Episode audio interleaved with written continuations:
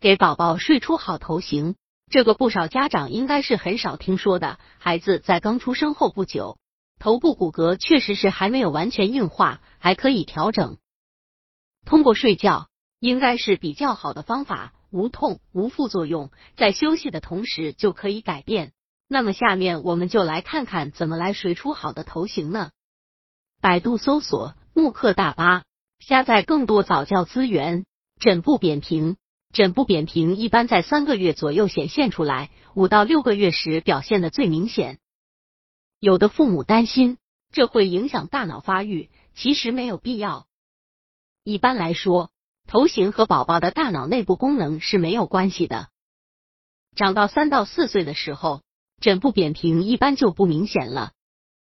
但是如果父亲的枕部也很扁平，宝宝的枕部扁平就有可能是遗传因素造成的。就可能持续终生。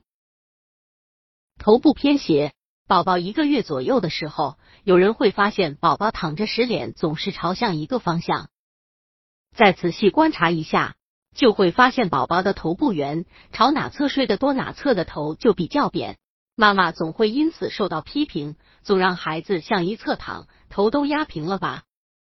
事实并非完全如此。从出生到一个月左右。是宝宝的头部生长最快的时期，而头骨在这时候的生长速度并不完全是左右对称的，不完全是因为外力压迫，内部力量也起了很大的作用。爸爸妈妈们对宝宝头部的形状不要太过担心，基本上每一个宝宝都会出现头部偏斜的情况，一般在周岁过后，这种偏斜就会变得不明显，不必担心会有个蜡笔小新样的宝宝。扁长头。新出生的宝宝头部呈扁长状，许多父母为此十分担心，其实没有必要。宝宝的扁长头是由于出生过程中的挤压造成的，一般一两周就正常了。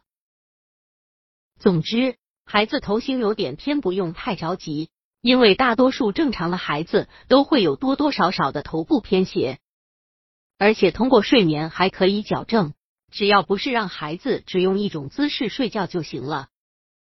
因为睡眠习惯一形成，孩子的睡眠矫正头型的方法就不好用了，因为孩子会不自觉的转到最舒服的姿势上去。